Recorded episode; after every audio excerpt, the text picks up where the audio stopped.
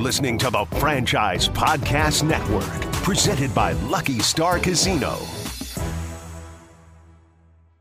KRXO FM and KRXO HD Oklahoma City, a product of Tyler Media, reaching over 1 million Oklahomans every week. Now, the Outdoor Hour, giving you the inside scoop on the great outdoors on 1077 The Franchise. As long as I can remember, I've been drawn to the outdoors.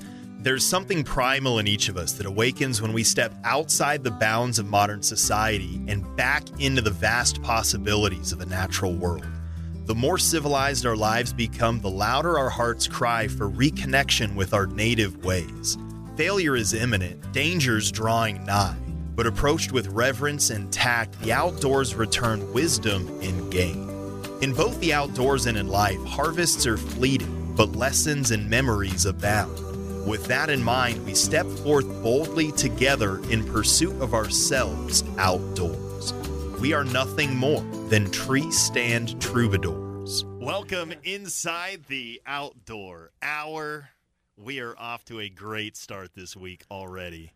Firing on all cylinders, my friend. You know, there's a lot of weeks that we come in and the energy is a little low. This this isn't that week.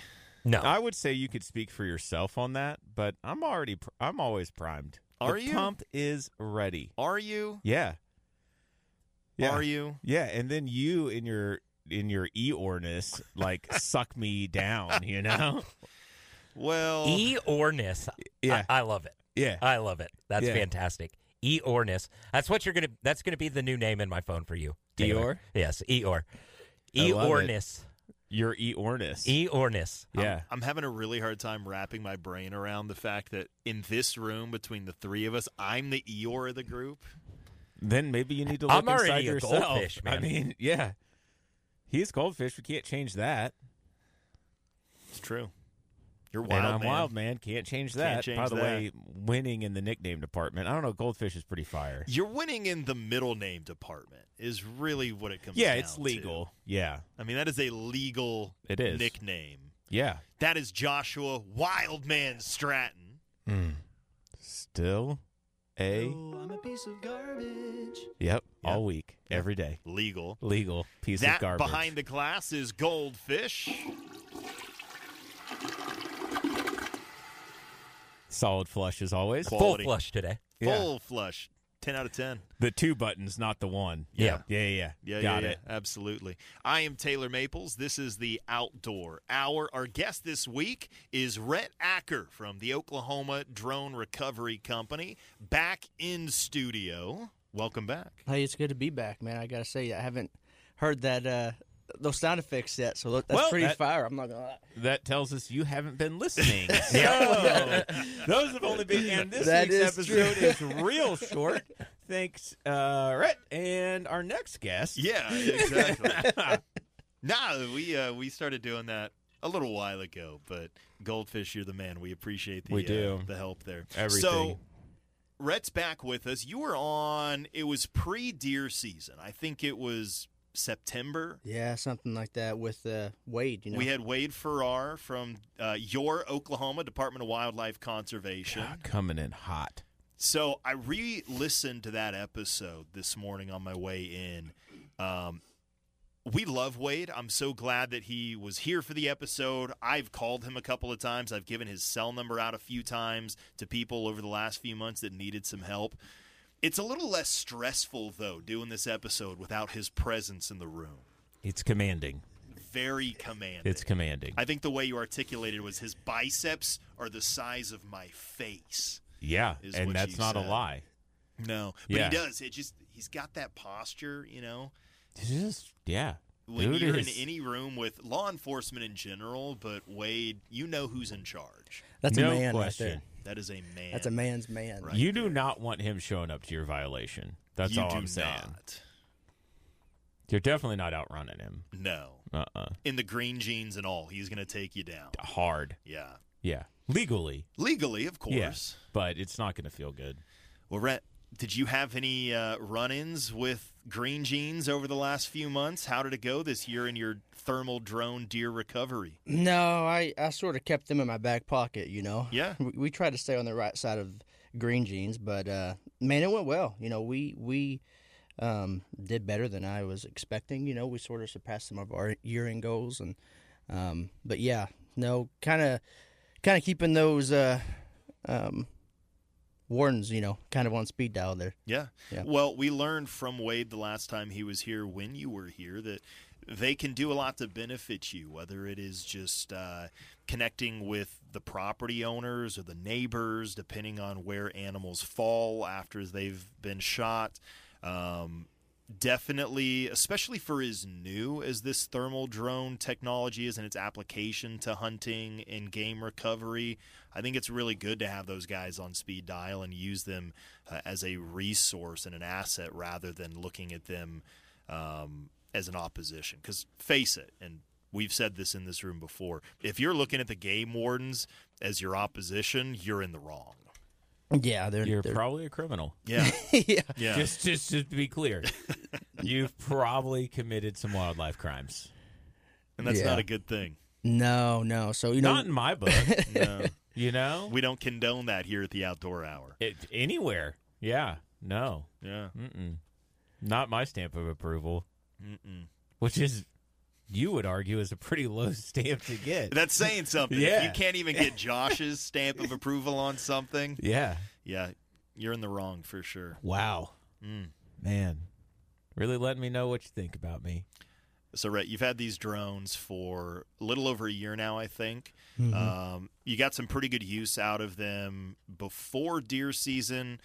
Everything from recovering lost pets to people, you know, uh, that had wandered off. Your goal, though, in all of this process with Oklahoma Drone Recovery Company was to get to deer season and start to recover some game.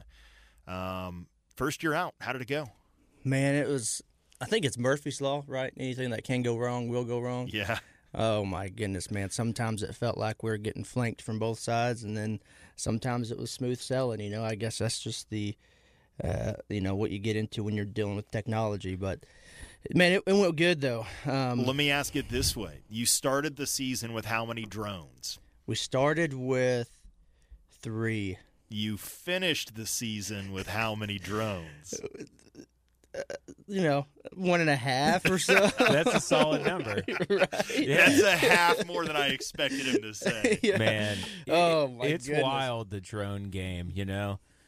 Like what it's evolved into. I remember the first time I used a drone on a video production, it was the old octocopter and thing was massive and you know, we had to hire these cats who were uh the drone operators for the ESPN like X Games and like Olympic snowboard stuff and Legit guys, like Bro. real pilots that know what they're doing. And there wasn't that many people, and it was so expensive, Mm-hmm. right? Like to add them to your production budget was just you're like, well, we just blew that budget out of the water, um, you know. And they were there was no cameras integrated into these things. You were attaching cameras to them, and you know, you you got 150k up in the air, and you know, and then fast forward when you could get some that were decent, the old Phantoms uh, from DJI, and I remember, man, they didn't fly very long at all, and But that was kind of the first generation that was accessible to just us as consumers. You know, and for even then, eight hundred bucks, a thousand no, bucks. No, when the Phantoms first came out, there were thousands and thousands Really? of dollars. Yes, Okay. um, but it was the first like pro consumer model that you could get your hands on that still had decent cinematic capabilities. Um, I remember we were filming in the Keys one time and we had lost track of how long. And you know, back then you didn't have all this like integrated phone and all of the apps and everything that you do now. And um, yeah, it just tells us it's dying and it's over the ocean and we're like out like I mean we just sent a dude like running down the street trying to like hopefully it would get to shore before it died, you know, or and we'd lose drones all the time. Like that was just like part of it. You're just like, yeah, there's a good chance we lose a drone. We're flying a drone, we're probably going to lose it. I tell you what's cool though is like the ones that they're now, at now. yeah, Oh, dude, if you lose connection, they just come home. they come home. They just right? come home. and then as they come home, you re, you know re, you regain uh, connection there. Yeah, it's uh, my Mavic does not do that. I've learned the hard way, right? So the first time we lost connection with uh, one of these big drones is actually with Jace. We're out, um, kind of down in That this, doesn't shock. It, you know, color me surprised. You know, you know, it was actually Jace, myself, and and Craig. We're all looking for this dog, and man, we're down in this hauler, and there's you know the a hunting dog or no, just a pet, and there's the uh, the the dog went missing on this other other side of this hilltop. Well, you lose connection down in that bottom, right? And then so we did. We lost connection, and then my freeze or my screen just locked up, um, and I I, I kind of had a panic attack, and then that's when I learned at that moment it comes back, and what a relief that was. So that's happened a couple of times. You know, we, we try to we try to be um, you know reasonable, but we we often like to push the limits a little bit in getting out there. You know what I mean? Yeah, sure. Yeah. Especially because you're on the clock, right? People mm-hmm. have paid for your services. You've probably driven a long ways to get out there. Yeah, a lot of times. Yeah. you, it always feels this way. You know, as an outdoorsman, as a hunter, those big bulls are just in the next basin. Hmm. yeah, it's got to be right there. You know, I'm sure it's the same be way in right there. recovery. If you could just that next acre over, that's probably where it is. Hmm. So, man, these drones are really cool, though. So, Jace had one for a period of time. Yeah. Um, he was driving around with it in his truck out at the lease land. We had a blast a few nights. Just, you know, he was kind of getting calibrated on the sticks with this thing and learning how to coordinate the spotlight and the thermals and all this. It is fascinating technology. And I know you've done a good job on social media this year of kind of helping people in the area see what you're doing and how it works. And you, you drove around with a TV screen in the bed of your truck so people could even follow along with what the camera's doing. If you've never seen these thermal drones, they're sweet, dude. You cannot oversell. Just as a gear guy, as a guy who likes toys, these are sweet toys, man. Oh, I couldn't agree with you more. And I'm not, you know, there's really no bias in that. I mean, it's just once you see, like, once you, like, okay, we brought that TV along, right? Because, you know, folks were kind of looking over my shoulder and then, you know, they weren't really being able to engage with what was going on, right? So Yeah. we put that TV out and they're seeing the flight path, right? They're actually, um, you know, catching stuff, you know, bringing things up if there's a red signal over here, you know, there's a lot of engagement going on. And a couple of times, you know, folks have even, pointed out, you know, that red dot right there, we go check it out, and guess what? It's their animal. Wow. So it's cool that they're able to, you know, participate. But um, just them getting hands-on experience, seeing what this stuff does, yeah, that that goes a long way for sure. So this kind of goes without saying, but just to get a, an established baseline here, you were able to find deer with these thermal drones this year. Yes, yeah. In fact, um, you know, it's it's pretty remarkable. Uh, of all of our pilots, you know, we we took um, hundred something calls, and we're sitting at a 76, 77 percent success rate. And what that means is that's either finding the deer alive or finding it dead. And what's interesting about this, and Wild Man, you may like this one. Take a guess at what percentage of that seventy six percent were still alive. Ooh, so of the 76% that you were able to locate, what percentage were still alive? Yep. I would say eighty percent of the seventy-six percent. That's a really good guess. What do you say? I'm saying north of 50, so I'll say I'll go 65. On the nose, seventy-five percent. We're still we're still alive. You're welcome. yeah. I was going to say 70, but. I didn't want to just, you know, price is right you and go right underneath. We j- and in fact, you know, I pulled those numbers yesterday. We had a couple calls yesterday. Found found a, a dead deer. So you know that's going to fluctuate a little bit, but Mhm. um, twenty-five percent of the deer that we found this year were dead.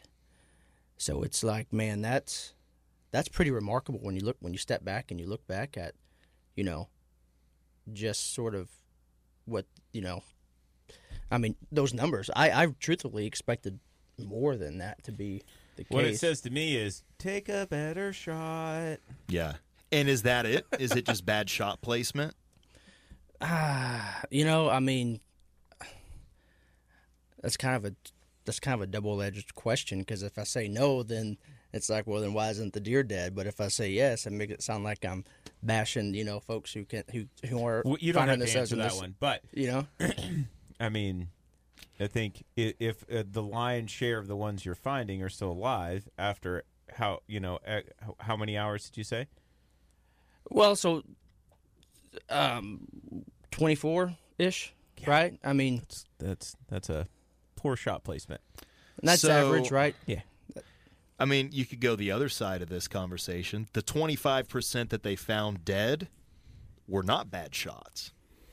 Hmm. Okay, I see what you're saying.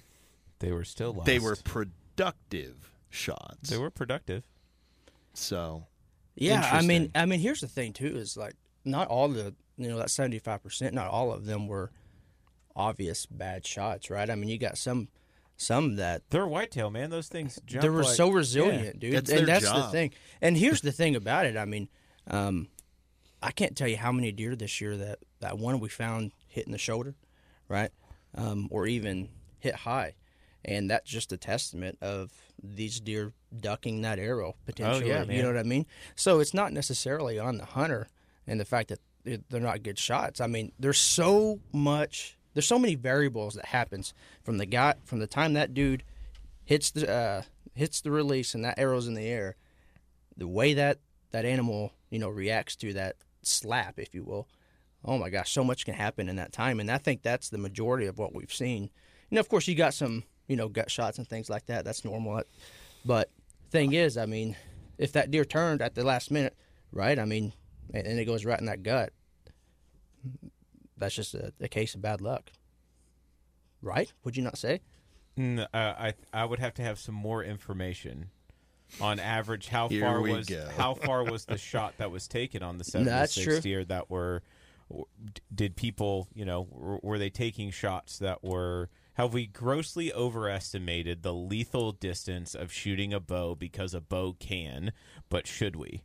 Right, which is a question that I often yeah, have. that's, That's a good And question, so though, I think yeah. that if you were to go back without having the data, but I, I think you, it would be a fair assumption that probably a good majority of those deer, of the 76 that you found, the person took a shot that was either maybe pushing it, maybe it was a little too, a little further than they were comfortable. Maybe the elements said that that shot's a little too far, uh, but they know physically they could do it, but they weren't taking in the environmental impact of what's going on around them from, you know, wind, their angle, you know, you name it, right? Um, because what all sight, variables that. come into play here, right? Obviously, there's longer flight time for the arrow, so that deer has a greater opportunity of not standing where you thought it was going to be standing at the point of impact.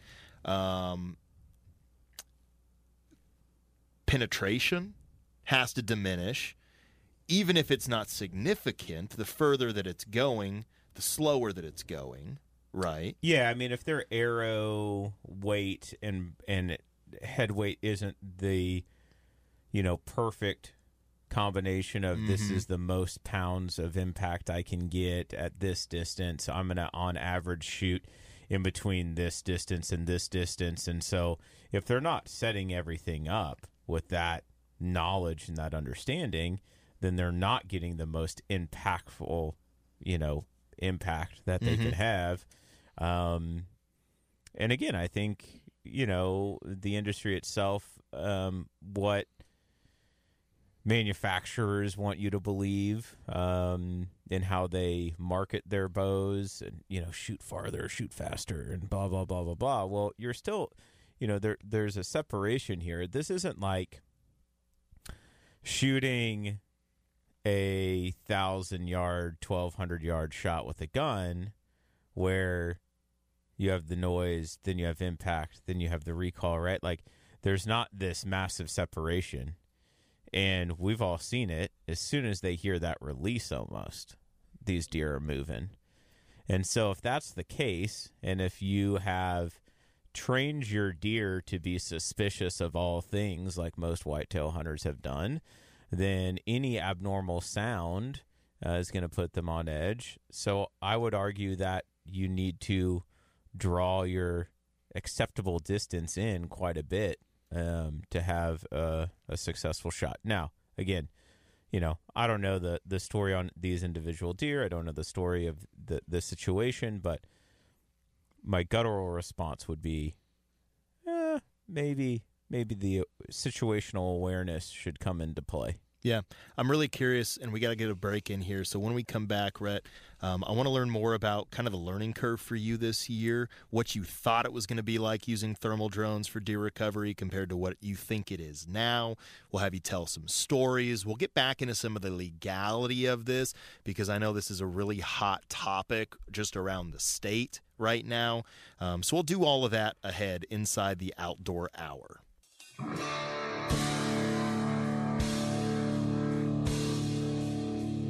You're listening to the Outdoor Hour with your host Taylor Maples and Josh Stratton on 1077 The Franchise.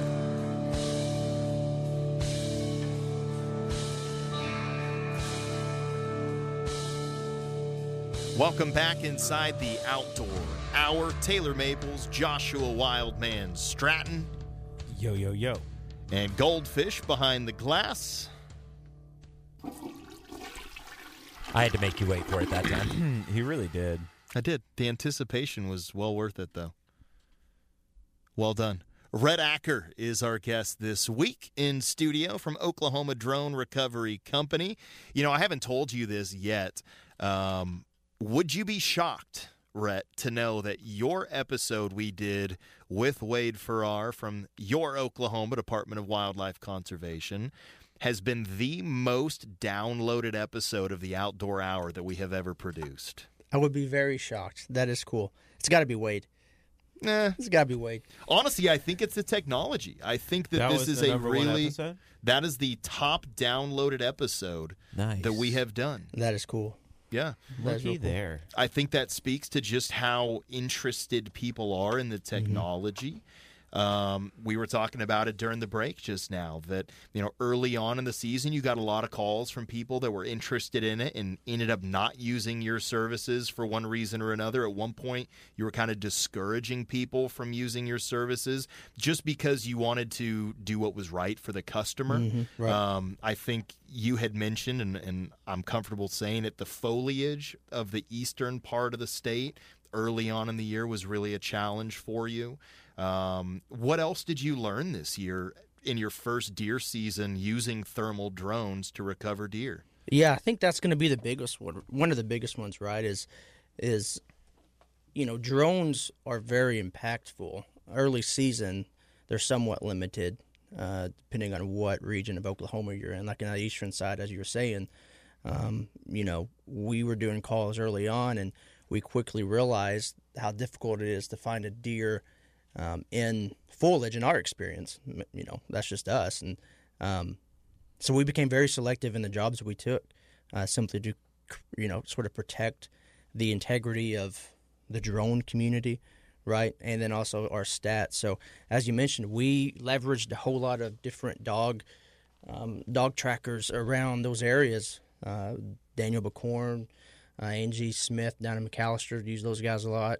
Um, sent some to Colton Tipton down in Atoka, um, Ty Chester and Ardmore.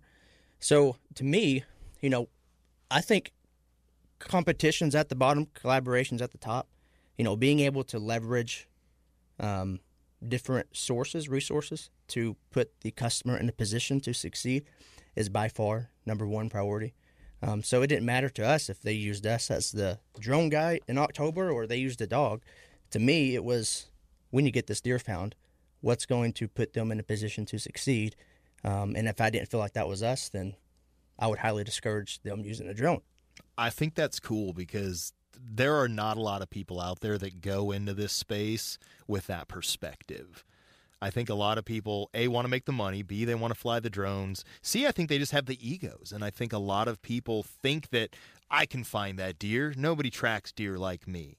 Um, it's refreshing to hear you say, especially because there is a cost associated to this. Um, and that may be a barrier for some people. But to know that you are selective and that you're going as far as taking on X pins and looking at the terrain given the time of year and kind of making a game plan, you're doing a little bit of triage, if you will, to figure out is this a job for you and your pilots worth driving across the state for? Is this something that the hunter should be willing to spend their money for you on? Um, and then knowing that there are alternatives if they decide against that. Josh, I know you never miss an opportunity to work in the field with a dog. So, Love it. yeah. Yeah, if my wife would let me, um, I really want some black and tans for a variety of reasons. But um, one, because um, they match the fur that's already running around our house uh, with Rottweilers. uh, but yeah, I would love to get into, you know, tracking deer uh, when people need it, but also getting into raccoon hunting and variety of other things that I think uh, we've all kind of a good majority of us have looked past and don't have opportunities to do anymore. And um, man, I, I think that'd be super rad. But I've been I've been uh, been told I have to pause, I know the feeling.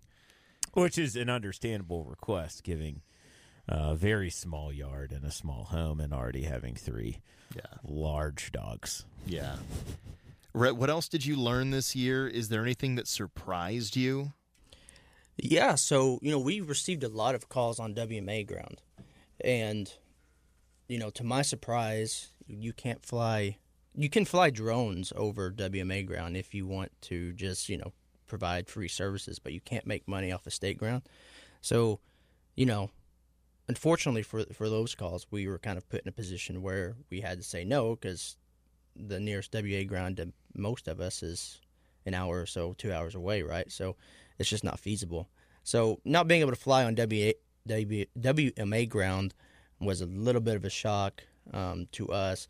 Another thing is, you know, these drones are incredible at picking up heat signatures, but to my surprise, rocks. You don't really fight this on this side of the state, but my side of the state, rocks retain heat so well throughout the day, remarkably well. Um, in fact, one of the first questions I ask when someone calls me on my side is one, what's the foliage like? Not so much now. Mm-hmm. Early season. Early season, always. What's the foliage like? And then B, are there a lot of rocks? Um, I just did a call yesterday.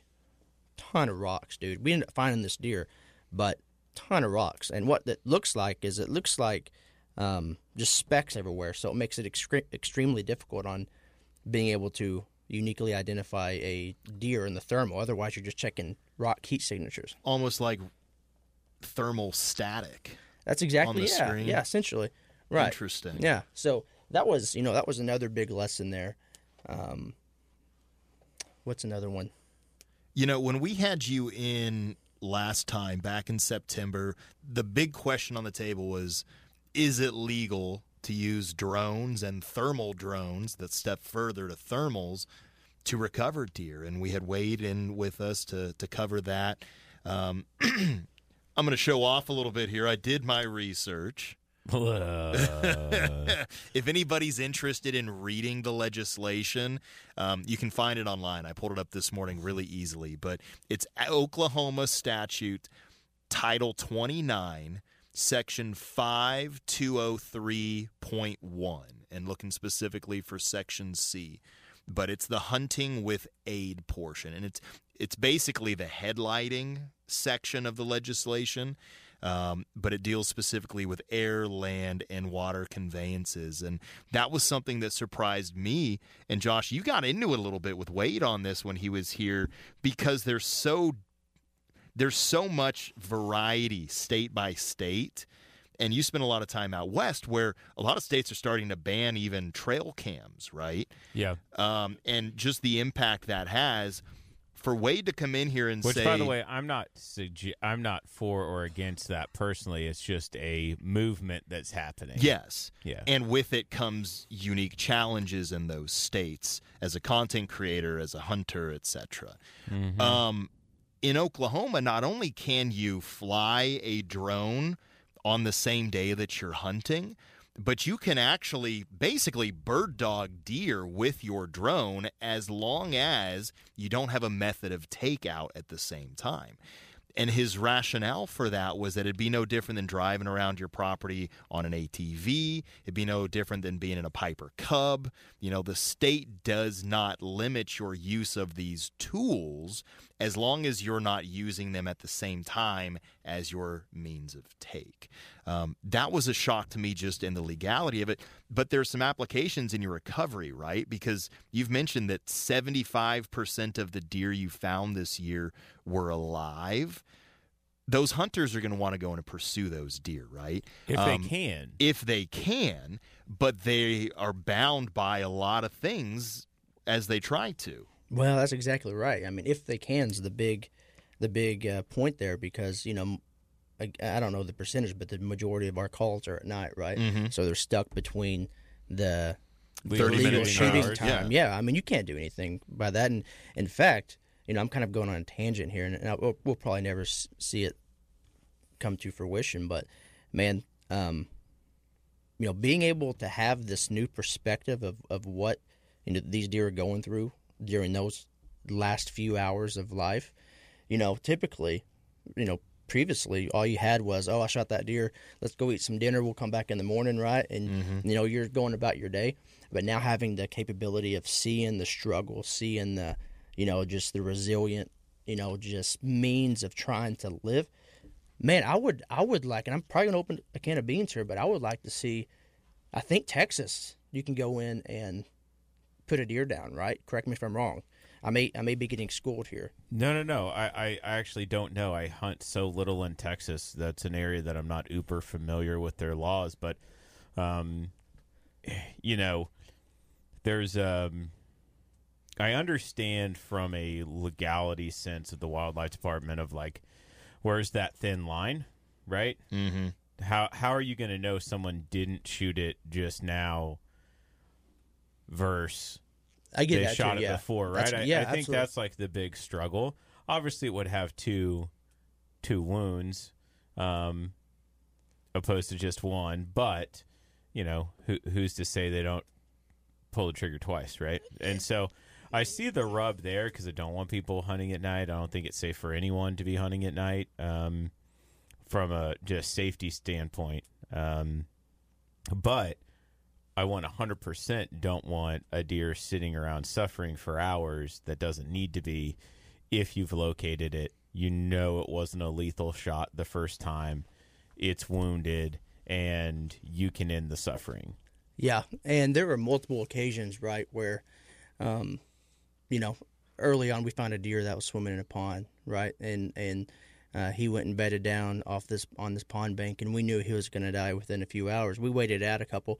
Um, he was just on his last leg. He, you know, um, you really can't go in and go after him, but you know, right? I mean, everything in you as a sportsman, you want to put that deer out of its misery, right? And then you know, I can think of other calls where that deer you know is just going to be dead within a few hours, but it's already 10, 11, 12 o'clock, and you know they come back the next morning and you know there he is or whatnot. But yeah, and that's probably just a sportsman. That's probably wishful thinking. Again, you know, I, I don't expect to see that come into fruition, but um, just having a, a new perspective that you've never had before, seeing these deer, you know, go through it, um, will really kind of change your, or it did me, sort of changed my uh, perception on this.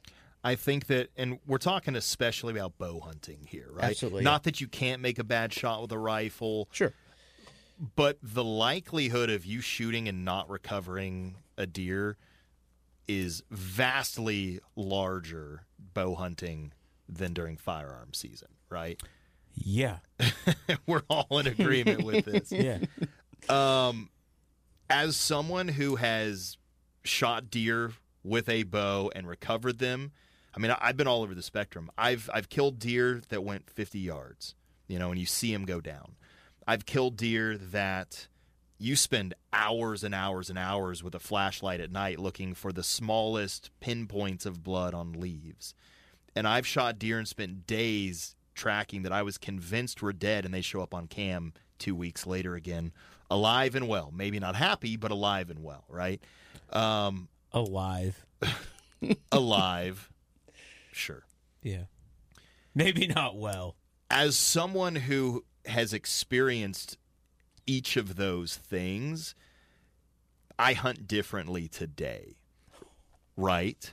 Yeah, Um, that's no joke. because I know how much work it takes and I know the immense burden that I feel if I loose that arrow and it doesn't go the way that I hoped it would? Right. I have to imagine that having seen the number of tracks, having seen the number of different circumstances that you saw over the last 90 to 120 days, you've probably got to look at your own hunting a little differently now moving forward, right? Dude, you couldn't hit it. Yeah, I mean, you you couldn't have said it better. So I've got I, I was able to hunt three times this year. I was going to Right. ask if you even got out three times. Yeah, three times this year, and and and uh, you know we got ground in Kansas, and and typically I'm up there as, as much as I can get up there. But you know, looking back, I guess I was I, I was surprised, and I'm just going to do a little bit of self reflection in, in the spirit of transparency here.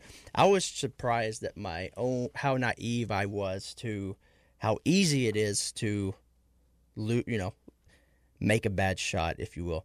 I always assumed, all right, I didn't really assume. I just thought, okay, you go ahead, you make a shot, you put it in the pump pump house, and then and then you're good, right? You're good to go. Hunting this year, I was, I, I became a little bit paranoid in my own shooting because I saw how much could go wrong. I mean, the, these are these are hunters who who are I mean who, who have shot some big deer in the past, right? So they're proven. Um, Jeff Danker's one of them, right? His dad's one of them, right? He shot some big deer in the past. Um, we found some deer for them. You know, the professionals themselves make these mistakes. It, no one's exempt from them. Well, I don't even know if it's a mistake at times, right? Like, I don't even know if that's the right word. I think it's just we're dealing with Mother Nature, right? So there's uncontrollable variables that just come with the pursuit of animals with a bow and an arrow. And you try to minimize those variables to the best of your ability. And then, even then, sometimes Mother Nature wins, right? That's exactly And- right. Yeah. And it has absolutely nothing to do with skill set. It has nothing to do with preparation. Um, guys like Jeff, who I know personally, and and and great guy, like he is going to uh, pursue in the most ethical possible way. Uh, he takes it very seriously, and that's just unfortunately, I think, part of the game when we're talking about shooting animals with a bow and an arrow. hundred percent. Yeah, Yeah. and and and thank you for for stating that. You know, um, I, I guess I should have said find themselves in this position, not so Yeah. much a mistake, right? Yeah. It's not like they're doing it intentionally there, but um, so you know when when looking at my own hunting, you know the way I I go about it. Um, I, I've seen some shots this year that I, I thought were sure enough, you know, where they told me they hit them, sure enough, a dead deer out there. So that makes me a little bit more paranoid, thinking, my goodness, there's really a lot that goes, a lot more than I realized that goes into this, not just putting it in a general vicinity. How many of you, tell me if you've ever done this, okay? You're shooting your target, right? And you and you're okay with an inch or two off, and you're like, oh, that's a dead deer. Am I the only one that's done that? No, of course not. right? So it's like it's instead instead of tendering it, being okay with a quarter size grouping, right? You got one that's uh, I'm, I'm guilty of this three or four inches. Like, oh, okay, that's a dead deer, right? Or you go, oh, I remember that shot. I remember I like, I, I, I twisted my grip on the You release. justify or, it. Yeah, like, exactly, come yeah. to this means instead of going, okay, my process still isn't honed, right? Um, I still don't have the exact. I'm not following the exact same steps every single time. Otherwise, that wouldn't be happening, right? In today's world, you can't blame it on a sight. You can't put right like I mean they're so advanced the things that we're putting on bows these days that with proper technique and form, man, you should be burying them, right? But to that, you go and you look at Olympic archers. Right? Now granted they don't have all the gizmos we have. Mm-hmm. But they got a stabilizer that's six feet long. You know? Yeah. And even those guys in that moment, something in their form or something in their focus alters and they miss by millimeters, right? Centimeters that put them out of a medal.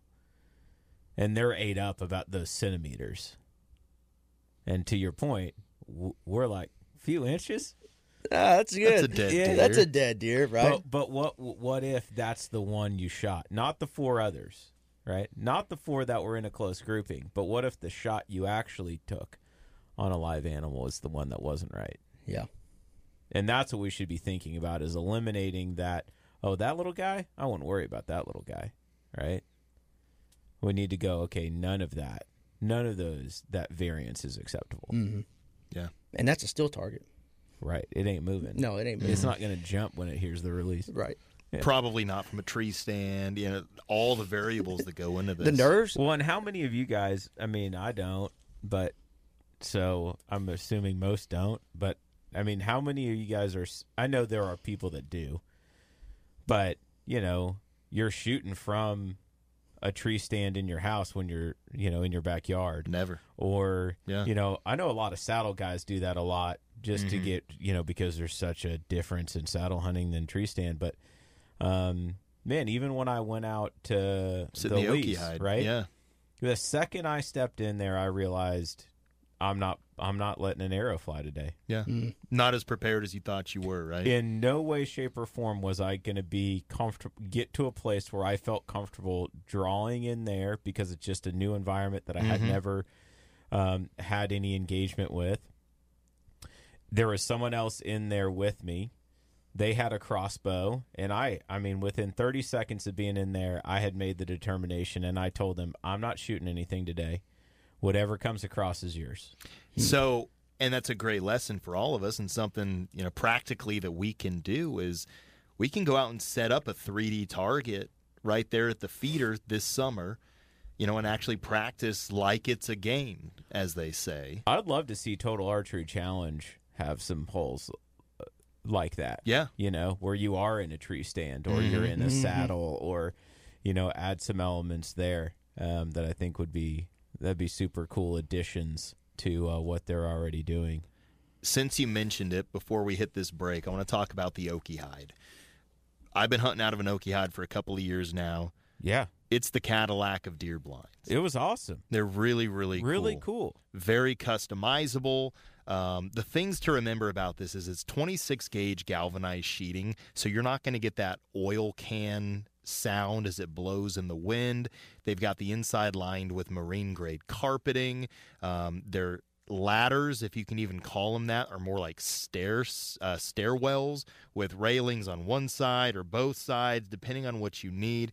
These things are fully customizable. They're made right here in Oklahoma City, and they're shipped all over the country at this point. Different floor plans, different size platform heights. They've even got some in South Texas now with air conditioning units in them. Have you ever been in an Okie hide, No, I have not. You no. got to come out and see this thing, dude. It's cool. Like I love a good tree stand. I think I would love saddle hunting too. Um, but there's a lot of days that that Okie hide just makes it so easy because you can get away with more movement. You know, I've taken my at the time 14 month old daughter out with me and just let her roll around in the hide and Hmm. it's a it's a great experience. Okie hide. Okie hides. Got to save that one. Yeah, check them out on social media at Okie Hides. You can find them online, okiehides.com. They're local, they're great. We're going to hit a break here. We're chatting with Rhett Acker from Oklahoma Drone Recovery Company. We've got one more segment ahead. You're listening to the Outdoor Hour on 1077 The Franchise.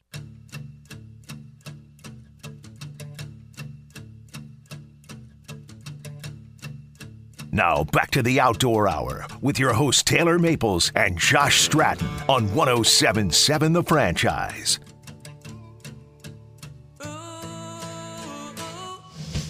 Welcome back inside the Outdoor Hour. Taylor Maples, Joshua Wildman Stratton, Goldfish on the ones and twos. And our guest in studio this week is Rhett Acker from the Oklahoma Drone Recovery Company. Man, you said you went out as a company over a hundred times this year. Yes, sir. Yeah, uh, I think we're sitting around 125, 130 Okay. for the first year. I bet you saw some stuff. We saw some stuff, man. yeah, we sure did. I think one of the craziest stories uh, was down in Ardmore. A guy called about a deer he had shot. Um, he's about a 175, 180. And um, we, we were there, make a long story short, we ended up seeing his number two buck that he ain't seen in two or three weeks about a little over a quarter mile back to the southeast. Um, and it was the day before rifle season. Um, so his boy, that was the boy's number one buck, uh, but the dad had been hunting this 175, 180, right? That I'm looking for. So we're admiring this number two buck here, and he's sitting. He's probably about a 150. I mean, he, he's a nice deer, and he's just walking across this big hay meadow, and um, we we watch him for about five minutes, and then we keep on looking. Um, about 45 minutes goes by, and we see this deer cross the road onto their property that we're current that we were currently on. So he's only about 150 yards from us. The boy's stoked because he's going out the next morning. He's gonna go, and this dude thinks he's gonna kill, kill this deer because he's just right there. Again, they ain't seen him in two or three weeks.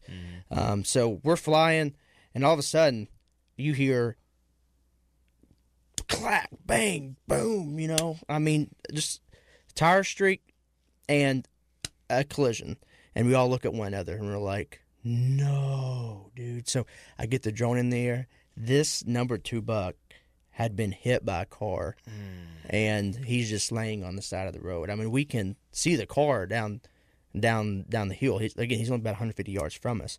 Um, so we called the game warden. The game warden issues us us a uh, carcass tag, and the rest is history. We keep flying. We find that 175, 180, he was alive um, with an arrow stuck in him. Um, but it was nuts, just the fact that both deer in one night, you know, we found number one and number two. Number two ended up, you know, getting hit by a car. That that was just uh, that, that sucked for that Yeah, hunter there. that's rough. Yeah, that's heartbreaking for everybody, for the deer, for the hunter. That sucks. Crazy. That's though. rough. crazy though. Yeah. What else? Oh man, I'm thinking. That- that- that- I'm just like, come on. No, I need I need some of this uh, Yeah. juicy drone well, so drama. so you know, and, and this story's on our Facebook um, that can be seen. But um, there's this guy that shot this deer, uh, Caleb Smith, over in Antlers. He shot this deer, and it was man, he got like a 20 minute break right and a big giant thunderstorm. And uh, anyway, they can't find it. They're grid searching. We go and we're flying in this rain, dude, and and uh, we find this thing in like 30 seconds. That's the first time we actually flew the drone in rain. So it was pretty terrifying yeah, and you know not you know kind of testing the limit the limits there like I was saying saying earlier, um, and then you know I end up crashing a drone this year. Uh, in, an, in another thunderstorm, in fact. So I was looking for this buck, and I came down to land, and there was a wind gust, and there enough, or sure enough, bam, you know, the uh, the drone came down a little bit too hard, and you know limbs were broken and all that all that good stuff. But yeah, it was uh man, it was challenging this year. We crashed uh I think twice, so we were down for like two or three weeks. We for for one period of time we only had one drone in the air, so um you know that was that was a, a hard lesson learned. But we're actually in the middle of trying to expand our team, uh, trying to bring on more pilots. You know, we've got all this data and and you know where calls were funneled through, and and we're trying to target those areas and put drones in those specific areas and build a team around that drone. So we're wanting to bring on another two or three drones put in Oklahoma. So we're going to be building a team. So if anyone's listening and they want to join our team, um, we'd love to sit down and talk with you. yeah. How can they get a hold of you? They can reach out through Facebook or um, www.oklahomadrc.com, or you can uh, where you'll find our email, our phone number, um, things of that nature. But uh, we will be hiring soon. Have you gotten deep enough into that data yet to know specifically what areas you're looking for pilots in? Um, yeah, so we've we've got all of our data collected. I just have to go and sort of you know categorize it. Sure. I, I have my suspicion, but I'm not going to Yeah, voice those sure. yet. Yep, but if you're looking, that's that's really cool. I know, like we've mentioned a couple of times, Jace Brewer flew for you a little bit this year, and just even getting to be around the drones and see actually how they work with my own eyes is pretty cool, man. To watch, you know, driving or flying early in the year, the foliage, yes, made it tough, but to be able to see deer on the hoof is a special thing anyway anytime you get to do it especially when you see your target bucks and that kind of stuff but any deer movement is just really cool with those thermal drones so um, i can appreciate why you would want to do what you're doing man Man, it's rewarding, you know. And, and I know we're talking about the deer aspect, but even finding folks' cattle or even the dogs, man, the, the, that's that's some of the most rewarding work I think I've ever done. is you know you have a dog that's been missing for four or five days and and you go out there and you locate it and uh, you know reunite it to the owner. Man, that, in that moment, there's just nothing better than that, you know. Yeah. So it, it's pretty cool. But yeah, man, we uh we we had a we had a great year. We learned a lot of lessons, um, things to do better on next year, things that we probably should not do next year. Um, but you know, at at the forefront of our business plan, it's always treat folks with respect. I know there's a lot of controversy around the drones early on this year and and their effectiveness and you know looking at the data now having having what we collected I think it's safe to say that there's a space for them um, I think I think they're a valuable tool that can help the hunter um, so you know we're, we're looking forward to seeing what 2024 brings That's really cool. We'll have to have you back again next year. Uh, maybe even do a refresher, get Wade back on and talk through some of the legality, if any of that has changed. Uh, but really cool, man. Rhett, thanks for being with us this week. yeah thank you for having me Josh, how's things at the fly shop? They're good, man. Yeah. They're good. Yeah. You guys were busy. I was in there. For how cold it was? Oh, so yeah. That was Saturday. Yeah. You know, Snowing. pushing rods and all kinds of stuff out. Yeah. But yeah, you know, um, tying classes are in full swing as they normally are every month with uh, Steve and Tom and uh, handling a good amount of that. And we got some international trips coming up. Uh, I don't know how many spots are left on those and um, ironing out some details on some smallie trips here in Oklahoma in the spring and summertime. And uh, anxious for the farm pond season to jump back up and and uh, be able to open those trips back up. Start taking people to some of the great uh, bass ponds we have around the state, and um, got some howler stuff on sale as we look at kind of into season with them, and excited to see some new product rolling in here before we know it. So, if you're there's some great deals going on at the shop, looking for some gear, um, keep you warm in this uh, winter and uh, swing by, pick something up before it is gone because uh, spring shipments will be arriving before we know it. I picked up a couple of new Howler Brothers pieces of clothing while I was in there over the weekend. Yeah. This jacket I've got behind me here, one Yep. of them. I also got those. Uh, they're like Did you get those pants? Sweats, you did get those the sweatpants. Yeah, The minute I get home, they're on. they're on. I half expected you to be wearing them here. You know. I have thought about it this morning. Yeah, I won't yeah. lie. Those things are the warmest.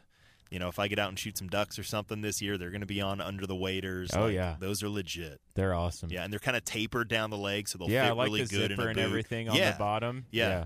Great for uh, actually getting out there and using them. So I'm not having to fold over the pant leg and duct tape it around my ankle. Yeah. Yeah. Nope. They So turns out they thought about it. they did, They thought through it. and they're good. Yeah. This is the Outdoor Hour on 1077 The Franchise. Joshua Wildman Stratton, I'm here, loving it. Goldfish, Matty Gold Branson behind the glass.